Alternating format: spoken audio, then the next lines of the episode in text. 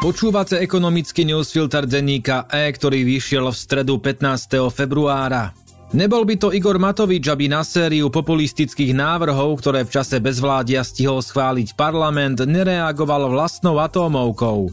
Včera navrhol, aby každý, kto sa tento rok zúčastní volieb, dostal od štátu 500 eur a to už by stálo minimálne o miliardu viac ako doterajší víťaz parlamentnej populistickej hitparády návrat obedov zadarmo.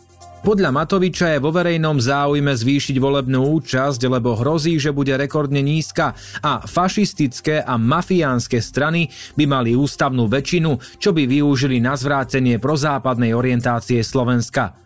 Podobne inzitné je aj jeho vysvetlenie, odkiaľ vláda na príspevok, ktorý sa bude vyplácať ešte z tohto ročného rozpočtu, zoberie.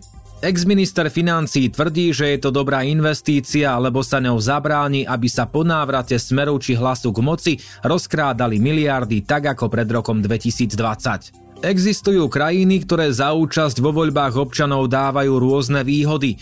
Navrhovaná suma je však gigantická aj na pomery o mnoho bohatšej krajiny ako je Slovensko a dôvody, prečo by ju štát mal ľuďom rozdať, znejú ako zo základnej školy. V líškaní sa voličovi Matovič prekonal aj majstra žánru Roberta Fica s jeho vlakmi zadarmo a vianočnými dôchodkami.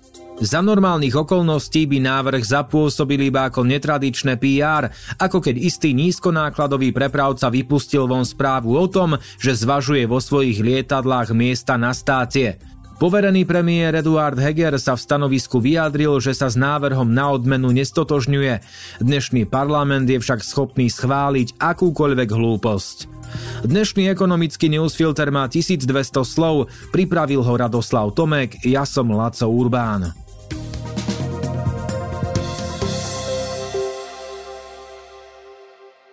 Slovenská ekonomika je voči energetickej kríze odolnejšia, ako sa čakalo. Vo štvrtom štvrť roku rástla nezmeneným kvartálnym tempom 3 desatiny percenta, zatiaľ čo ekonomiky našich susedov vo Vyšehradskej štvorke sa scvrkli. Tesne nad nulou sa udržala ekonomický rast v eurozóne, ktorá je pre stredoeurópsky región najdôležitejším exportným trhom. Ekonomiky Strednej Európy oslabuje dvojciferná inflácia a zvýšené ceny energií, ktoré znižujú konkurencieschopnosť priemyslu v časoch oslabeného globálneho dopytu. Do technickej recesie, ktorá sa definuje ako dva kvartálne poklesy HDP po sebe, už spadli Česko a Maďarsko. Slovenský štatistický úrad vo štvrtok zverejnil len rýchly odhad rastu. Detaily o vývoji jednotlivých súčastí ekonomiky budú známe až 7. marca. Ekonómovia odhadujú, že rast potiahli domácnosti, zatiaľ čo exporty z neho naopak ukrojili, čo naznačuje aj prvý celoročný deficit zahraničného obchodu od roku 2008. Celoročný ekonomický rast sa spomalil na 1% a 7 desatín z 3% v roku 2021. Výhľad na zvyšok roka – pre rok 2023 analytik Ľubomír Koršňák z Unicredit Bank pôvodne predpovedal polpercentný rast. Po štvrtkových číslach hovorí, že to bude okolo 1%.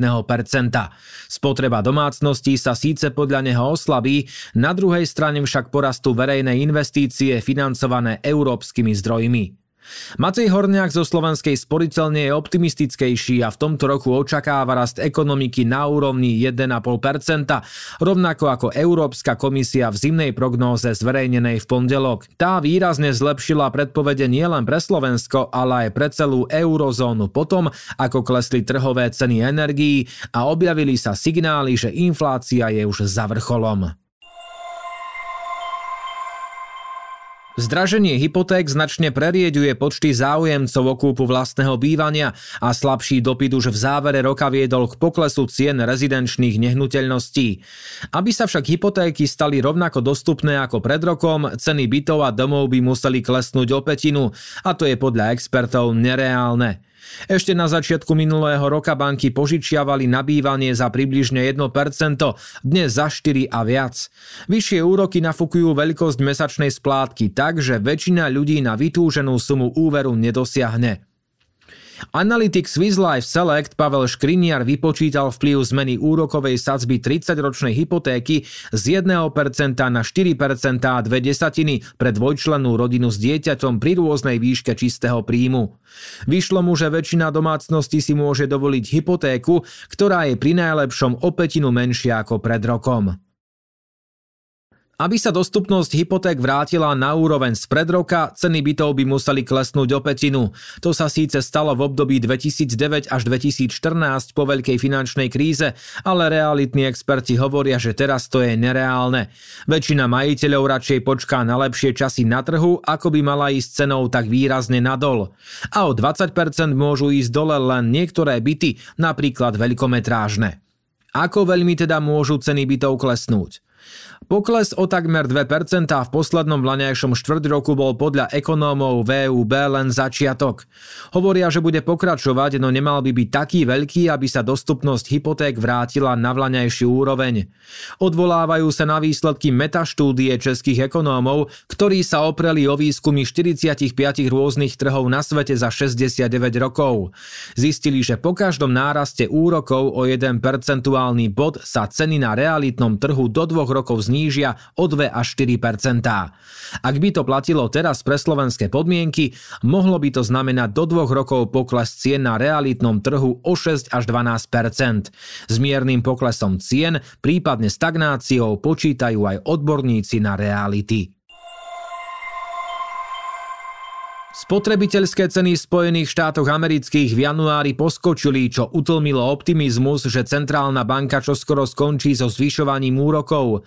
Aj keď medziročná miera inflácie v januári opäť mierne poklesla na 6,4 zo 6,5%, v porovnaní s decembrom ceny vzrástli o 0,5%, čo je najviac za 3 mesiace.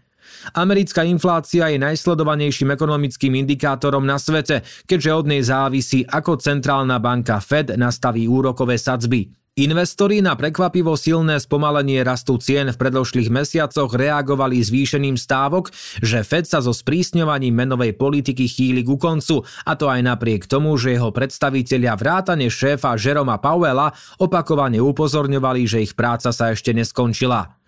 Januárové dáta im pripomenuli, že inflačné tlaky nezmizli, čo v praxi znamená väčšiu pravdepodobnosť, že zvyšovanie úrokov sa neskončí v máji, ako sa pôvodne čakalo. Fed zatiaľ od marca 2022 doteraz zdvihol základnú úrokovú sadzbu zo 4% na 4,75%.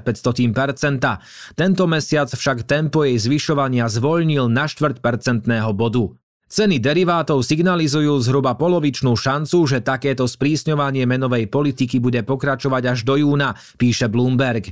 Akciové trhy sa vyšších úrokov zľakli a na poludnie newyorského času index S&P 500 strácal 80%, neskôr straty zmazali. Najnovšie inflačné dáta spolu s prekvapivo pozitívnym januárovým reportom z trhu práce dodali Fedu argumenty, aby úroky išli vyššie a na vrchole zostali dlhšie, než sa ešte nedávno čakalo. Zdá sa, že najväčšia svetová ekonomika je dosť silná, aby ju to nevykoľajilo. Včera prešiel parlamentom poslanecký návrh, ktorý na jednej strane vnáša do valorizácie dôchodkov viac spravodlivosti, ale súčasne bez odbornej diskusie zvyšuje výdavky o stovky miliónov eur. Poslanci naprieč politickými stranami podporili návrh opozičného hlasu, aby sa penzistom v časoch zvýšenej inflácie zvyšovali dôchodky častejšie než raz ročne. Ako sa budú meniť dôchodky po novom? Ak súčet medzimesačných nárastov dôchodcovskej inflácie prevýši 5%, prichádza mimoriadná valorizácia dôchodkov, ktorá pri rýchlom raste cien môže prebehnúť aj niekoľkokrát za rok. Valorizácia od 1. januára zostane zachovaná, dôchodky sa však zvýšia podľa priemernej inflácie za 9 mesiacov predchádzajúceho roka, nie 6 ako dnes. Rast dôchodkov na začiatku roka bude zmenšený o prípadnú mimoriadnu valorizáciu. Poslanci rozmrazili aj minimálne dôchodky, ktoré sa budú zvyšovať tak, aby dobehli infláciu. Koaličné hnutie Sme rodina ešte minulý týždeň tvrdilo, že novela nemôže byť schválená, lebo nie je v štátnom rozpočte krytá. Názor však zmenilo potom, ako prešiel pozmenujúci návrh strany SAS, aby sa účinnosť zákona odsunula z júla tohto roka až na rok 2024. Za zmeny hlasovala Igor Matovič a ďalší poslanci Oľano. Koľko to v skutočnosti bude stáť, nikto nevie, pretože predkladatelia si nedali tú námahu požiadať nejakú dôveryhodnú inštitúciu, aby to prepočítala. Zjavne im to je jedno, keďže po posunutí účinnosti zákona na budúci rok bude náklady znášať už nová vláda. Dôchodcovia patria v čase cenových šokov medzi najzraniteľnejšie skupiny a preto sa nový systém valorizácie dá len privítať. Škoda len, že sa tak dôležitá zmena schválila opäť ako poslanecký návrh bez patričnej oponentúry. Ale na to sme si za posledné dva mesiace už zvykli. Ekonomický newsfilter dnes pre vás pripravil Radoslav Tomek. Do počutia zajtra.